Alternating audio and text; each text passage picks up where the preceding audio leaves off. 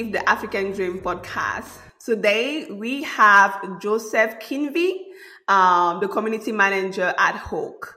Hoaq is a community of creators and operators backing startup founders in Africa and its diaspora. He's also the financial partnerships at Paystack. Hi, Joe. Welcome to the show.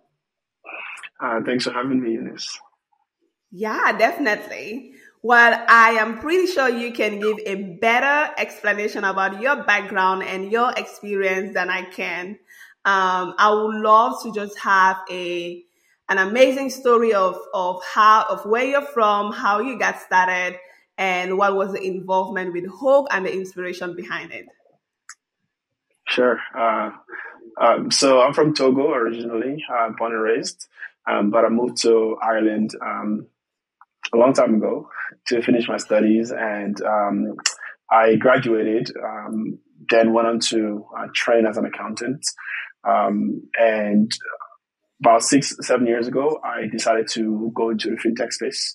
Um, and uh, right after that, um, I spent about two years in in with the company I was with, and uh, got fortunate that our company got acquired by Stripe, and um, I ended up working for Stripe. Um, I'm still there now, although I'm spending more time at Paystack, which is the subsidiary of uh, Stripe in Africa. Um, and so that's what I do. But on the outside of my day job, uh, I spend time investing with Hoaq, um, with my partner Newbie, who, although I've known him for a while, the idea actually started when we were at Stripe together. Uh, and the aim is to back um, African founders uh, in in Europe or in Africa, and at least build a community to be that friend and family for them as they're starting up on their um, startup uh, journey. As I mentioned earlier, Hoaq was actually supposed to be a community of investors to um, to come together and build like a back. I'm going to call brick and mortar businesses in Dublin, but realize that the problem isn't like a local; it's more of a like a global issue but concerning the same group of people. Um, but as time went on, Hoaq has evolved to um, back uh, founders who are building in Africa or for Africa. Um, so yeah, so that's uh, that's how we started. If if I'm making sense. No, I mean that's super interesting. I did not know that story that you guys actually wanted to help business owners that were looking to potentially build African restaurants. I mean, yeah. from African restaurants to tech companies. Um, what was like? What was that switch? Like, what did that look like? Was it just like, hey, like this? There's a bigger problem here, and, and I don't think you know, um, you know, this restaurant is a is a solution. Like, what was the story? how did you guys decide from hey i mean like let's start backing these founders to growing a community of what at least over a thousand members right now yeah um, well so the first piece is yes the problem is well the problem is there but we started we decided to go into tech because that's our background right so newbie and i both work in tech um, Newbie was a founder in Nigeria before moving to Ireland uh, to do his MBA. And again, we're both working for a fintech startup. So like we understand that space definitely better than restaurants because what do we know about restaurants? Um, and our network, direct and extended network, tend to be within the tech space.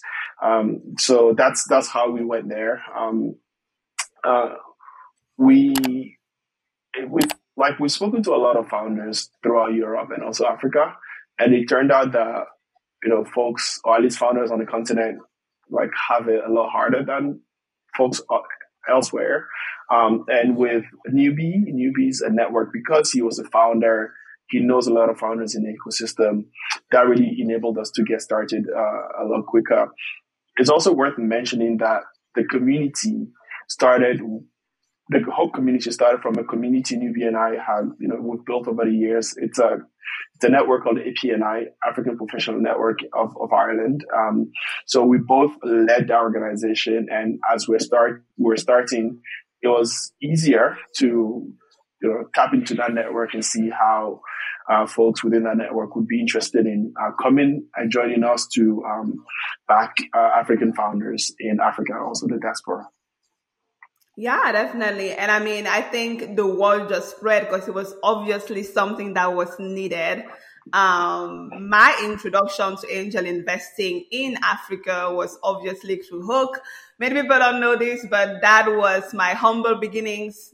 Um, and I'm super, super grateful to Joe Anubi for um, just creating such an amazing community uh, that is very collaborative, um, very engaging, and I've referred so many of my angel investors um, to the community because it is the place. If you just, you know, like you guys have made it super easy. Um, there, there are not a lot of accreditation requirements like most um, US angel communities. Um, the fees are very reasonable. Um, the minimum commitments um, are super affordable. I mean, I could tell a lot of things about Hoaq, but um, if anybody was interested, right, in saying, "Hey, I'm, I, I would love to to be part of the African ecosystem," um, how would you advise them to get started um, for all the potential angel investors out there that are interested in Africa? Um, yeah, sure. I mean, the easiest part is just to go to our website. First of all, thank you for the kind words. Uh, it means a lot. Uh, so we have like a very basic website, which is hoaq.club. And if you want to get started, the easier thing to do is just to kind of watch what other people are doing. And that's the first thing. The second thing is, you know, do by learning, right? So the reason why we have very low minimum check size is, you know, if you want to try angel investing, it actually doesn't make sense for you to start writing 10, 25 or 100k checks if you have the money, right? Ideally, you want to build that muscle of kind of going, writing small checks. I have people, we have people who started with like the thousand dollar checks and then go on to become angel investors in their own right. And you're one of those people where instead of you, even if you have the money, like it, it's not prudent to start writing those big checks, um, but you want to try do a couple of deals, like learn how to build your investment thesis, your personal investment thesis, and then go find networks or clubs or you know whatever it is that aligns with your thesis, right? Then you can join them, and then you can start doing you know investments there. I think that's the most prudent way to go about it. Um, and we started Hoaq because we wanted to become angel investors. And the reason why it resonated with so many people across the, you know, the community is because they're like, a, a lot of people within the network are very similar to us, right? And they were looking for some avenue. We managed to, you know, create it for ourselves and the community. And again, we focused on what really mattered, right? So you want to invest cash. You don't want to be paying 5 10% to whichever platform. And again, you don't want to write large checks. So that's, that's the whole idea. Our fees are reasonable. And the reason why we, we actually didn't have fees for a long time. Um, but as the community grew, um, there is a, lot of, you know, compliance requirements and, you know, you have to, you have to pay your lawyers and you pay other people and hence we introduced the fees. And the whole idea of yeah. the fees is to cover, you know, these, these expenses really. No, that makes sense. That makes sense. I mean, that's, uh, and it seems easy, you know, to say, oh yeah, you know, like just start angel investing and then you can go and build your own community, you know, and then, you know, you do great. But the reality is building an angel community, especially growing it at such a huge number, um, obviously come with its own challenges. Um, what are some of the big, I mean, and I know, and I know that my, for myself, when, when I decided that I wanted to launch Azim Capital, I thought, well, I'll launch a fund, right? But I'll also launch um, an angel community. And I remember maybe like a month into, I was like, there's no way I can do both. It is a lot, very time consuming. You have to keep engaging your community. You have to be able to um, do a lot of things um, to make sure that you keep you know, that community excited to keep coming back. So, um, please just, just, just give us a little bit of a background on how you guys have been able to, um, you know, just build Hoaq to be such, you know, a, a great community of, you know, thousands and thousands or hundreds of investors. Um, and if anybody out there, right, any other African or African enthusiasts um, is interested in building your own, what will be, I don't know, like your either your step by step or like your, you know, like your advice on how to approach uh, uh, the whole community? Um, yeah, great question. The first step would be find your tribe. You know, find people who are interested in the same things that you're interested in. And that's what we did, right? Uh, um, in the first few months, we just reached out to hundreds of people and see if people were interested in what we're doing. Uh, and by doing that, we actually had to put our own capital first so that like, you know, we're in this and we just want people to tag along with us. Um, so find a tribe. The second thing is build trust. Um, it took us a while for people to actually trust what we're doing because like you don't want to wire, you know, like a thousand, even if it's five hundred dollars, right? You don't want to wire that to somebody you've never met or you don't know personally.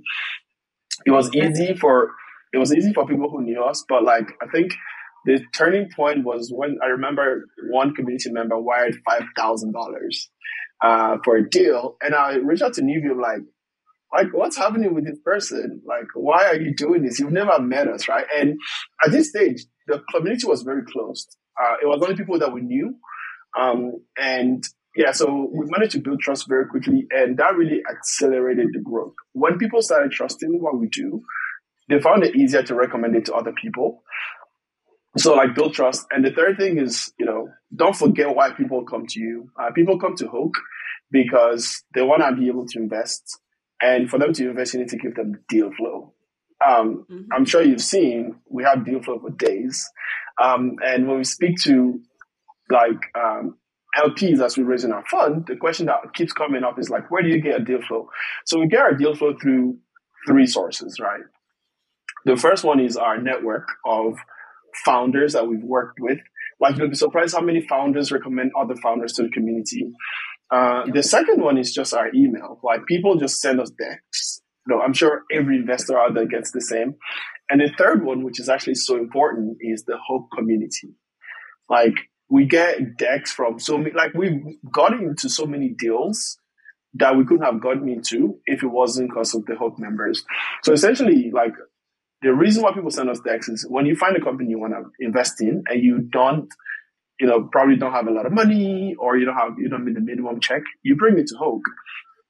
And if there are more people who want to invest along, so we just make it happen, right? So the source of deal flow is uh, the community, which we don't take for granted because, yeah, uh, the start it was us, you know, talking to people, talking to our network, people who've done this before, other VCs.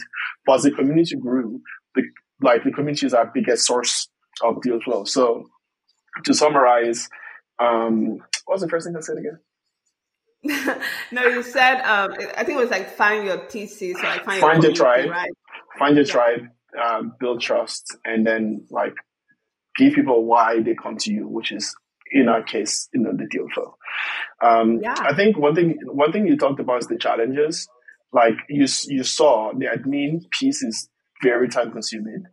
Uh, and we're so lucky to have uh, two team members along myself and Newbie who help us with the back office that nobody sees.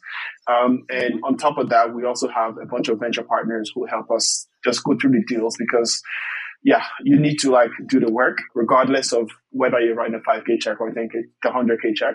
So yeah, super lucky to have a community, a group of um, venture partners that help us throughout this process. Yeah, I mean, I could so relate to like what you said, which um I always tell my small team that um our LPs, our customers, right? But our deal flow and our founders, our product, right? So we have to keep finding them. We have to keep improving, like, you know, we have to keep nurturing them and making sure that, you know, like they look appealing to our customers, right? So our customers can continue buying. Um, that is such an important point. Um, but I think like I want to switch gears a little bit. I mean, I think we've all heard of the VC slowdown, you know, the recession in the US coming up, right? And just um, all the crazy things that are happening in the world right now around the investment world. Um, I'm actually curious how um, is your team alongside your community of angels um, thinking about the situation and also like navigating um, the current market? Um, so a couple of well, one fact is the slowdown has also in, uh, impacted us. So when we compare our you know Q1 numbers to the Q2 numbers, the amount of commitment and investment have decreased quite significantly. Um, so that is that. Um, the other thing that we've seen is, um, you know, people are more cautious and people are taking a slightly longer to commit to deals. Uh, there's more due diligence happening, um, which is a good thing um, because, mm-hmm. again, we we on top of the due diligence, due diligence that we do, we always recommend our community to also do their own due diligence because you need to make sure that like you're backing a company that again is in line with your personal thesis. Um, yeah, like my personal take on the slowdown is it's long overdue. Uh, for folks like myself and yourself, it's just happening a bit too quick uh, in our yeah. journey as investors, right? But I'm glad that it's happening now, not five or 10 years into this, so that we can learn from it and have a very balanced view as we continue to uh, invest and back founders. Um, in terms of valuations, we've seen valuation come down. I remember when we started in um, in 2020, we were able to invest in a lot of companies at one million dollar valuation. Like last year, it was impossible to find anything that's 1 million, right? Everybody was starting from five, 10 million. Yeah. But now things are resetting again, right? And, uh, I think it's more of a reset than anything. And I actually really, really hope that stays like this, where, you know, valuations are based off of something and not vibes, right? Um, mm-hmm. and for us, we're, you know, we, I like to believe that we've been very diligent in terms of you know, looking at companies and, you know, looking at the facts and the fundamentals, uh, instead of just investing because this other person is investing. Um, and yeah, like we've, I'm sure we've invested at, you know, slightly higher valuations, but again, the market always adjusts and corrects itself. Um, and, uh, I believe that, you know, I don't know how long we're going to be at this bottom for, um, but again, the great companies, great companies will keep fundraising. Like, let's not even get this thing twisted. Right? The best companies will raise the money and they'll keep, yep. as long as they're serving their customers, right? They have product market fit, they will, they'll be fine. It's only the not so great ones that will not make it. They will struggle to raise, you know, follow on capital because they don't meet the metrics. Um, it's okay at pre-seed or seed stage, but when you start going to Series A, Series B, you just have to show the numbers. Like there's no other ways around it. The numbers have to make sense. So yeah, like great companies will keep raising money and they'll keep growing. Um, and the other thing I wanted to say is you're going to see a lot of consolidation on the market. Uh, many people, like many companies, are going to be either bought out. They're probably dying and they need to sell their technology. There's going to be a lot of acqui-hires, and we're actually seeing some of that in the ecosystem. So um, again, like it's natural. Um, the the the thing is the the VC investment space it just kept going up and up and up, and it's only a matter of time that it's going to come down, and we're on that downward spiral. Um, but yeah, um, that's my personal views on it, uh, and I'm actually really looking forward to uh, the the M and A's and the acquisitions and the acqui-hires. My goal is, you know, maybe like in five, you know, five to seven years from now, I wanted to move into the M&A space because I've engaged with a lot of companies and they're going to either need to sell or something needs to happen, right?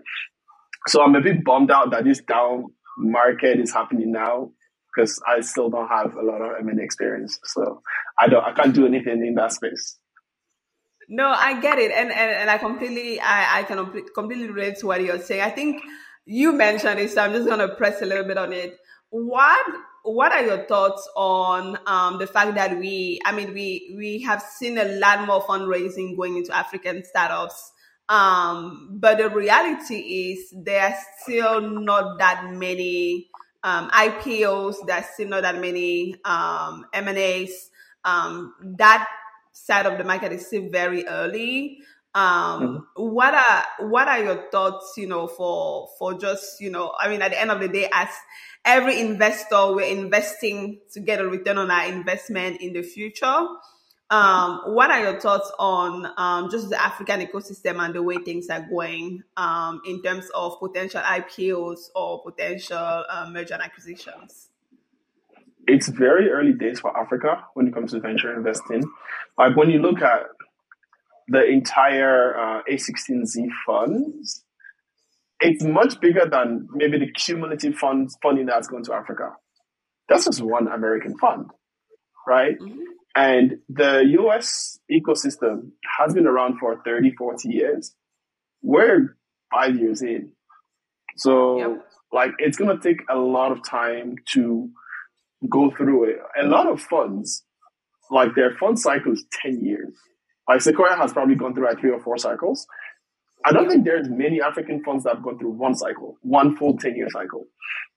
It just shows how early it's too early for us. Um, and also like our economies are still at the bottom, right? Like they're just picking up, right? Like the infrastructure are being built, you know, the businesses are just coming. So for, I'm currently in Nairobi and this year, well, from for the past two, three weeks, I've been to Kigali, Kampala, and now in Nairobi. Then I'm going to Accra, then I'm going to Lome. Um, and when you go to these cities, it's so early. Like, yeah. for example, in Nairobi, like you cannot turn without seeing a building being built. Like there's a lot of real estate happening, being built in Nairobi, wow. and I strongly recommend people to visit. Same thing in Kenya, no, same thing in Ghana. I haven't been to Abidjan. I really want to go to Abidjan, but like the infrastructure of a lot of African cities have been built. You can't scale without a very solid foundation. So like that's just infra. Then we need to talk about economic stability. Then we need to talk about political stability. Once you achieve, well, political before economic, right? Once you have these foundations, then you're to see like the continuous growth where, you know, a lot of people would not need to emigrate anymore. They will stay on the continent. You'll see a lot of like immigration. You know, I think it's going to happen. Um, but yeah, like to answer your question, the foundation is still being built in Africa, and I strongly recommend a lot of any anybody who wants to invest in Africa needs to come and see. Uh, I I always say that like you cannot be investing in Africa without either having a base there or having people on the ground, right? Yeah. And for Newbie and I and the whole community, like it, it, somehow played a part in our career moves. Like we both work full time on the continent, and it's really important for us to be around. And so I'm spending the whole summer in Africa, and like I was in Kampala last week, and we did a dinner with like 20 founders. Um, like shout out to Peter uh, from um, uh, from Future Africa. Like 20 founders, and you'll be surprised what people are building in Uganda you'll be surprised what people are building in Nairobi. You know, uh, I'm doing something else in Nairobi this month. So like, it's early days, but anybody, just take a trip and come and check it out. Even if it's a holiday, come pick, pick like what we call them like the, the top cities. Just pick one mm-hmm. and go visit and see what's happening, talk to the investors or talk to the founders in the ecosystem. But I think the opportunities are endless. Um, you just need to, you know, understand a bit of the markets and, you know, um, and start deploying slowly. Like I know a lot of bigger funds who want to start investing in Africa, but they just don't know where to start, right? Send some of your uh, principals, you know, send some of your associates, pay, allow them to take a holiday and go check out what's happening in Nairobi or send them to Johannesburg or, you know, send them to Lagos and go check it out for yourself. But it's, it's a great time for Africa. I'm so excited. No, that is so beautifully made. I, I, I, I mean, I love every single thing you've said. And you've mentioned a lot about just, you know, like your investment and Hoaq. And I think, um, I want you to just share, you know, like what are your hopes? Like we know what you guys have accomplished so far. Um, what are your hopes for Hoaq as well as the whole community, um, over the next couple of years? Uh, I'll start with the whole community. Uh, we actually mm-hmm. want to see as many uh, angel investors as possible start from Hoaq and just go, right? What that means is it means more capital for the companies, more friends and family around, and then the big VCs can come in. Like you can't, like you need to start from somewhere. Um, so the hope is we want to be able to, I want to use the term churn out as many angel investors as possible, right? And yeah, that's the hope. Uh, the second hope is for us as, you know, the, the managers of this community is to invest more. Um, so we are currently raising a fund, as you, as, as you know, and the purpose of the fund is to invest earlier into um, companies that we believe we believe this founder is amazing and they're building something great. Without any traction, we want to be able to deploy capital super early. We've missed out on so many opportunities purely because that doesn't align with the whole club thesis. Um, and then we want to go on to, you know, co-invest with community. And lastly, we've done about 70 deals. Uh, no, we've invested in over 70 companies. These companies will go on to raise more capital and we want to use the fund to follow on until they reach, you know, their heights. Um, we believe that, you know, a large portion of our portfolio will go on to raise more capital and we want to be ready to back them as they continue to scale. Uh, a good few of them have raised Series A, uh, which is great. Um, we've seen actually three or four this quarter alone who are raising Series A, and I think it's a testament of the you know the belief that the community have in us to you know bring this like to to back these companies. Remember, we don't invest our own capital, but like we bring the community, we bring the companies to the community, and the community backs it. So um, yeah, we want to keep investing and always bring bring the community along with us as we continue to uh, deploy more capital. Okay, awesome, awesome. That's that that was that was amazing. So I'm gonna go with a very simple last question to end this podcast. Um and and I know you you saw the question which is um what was the last book you read and what was the most interesting thing about it? Uh, I read um, The Psychology of Money recently. Mm-hmm. And um, as much as, you know, I, I would like to believe that I understand money purely because of my accounting background, but I learned a lot of things that I, I, I kind of believed in them, but I think the book re- reaffirmed the things I believed in. So I highly recommend it. Uh, Psychology of Money. Um, it's, it's a great book it's you don't have to be a finance or accounting head to get it. It's uh, it's very practical, and you can start putting like the learnings learnings into practice uh, straight away. Can I plug another book? Yeah, definitely.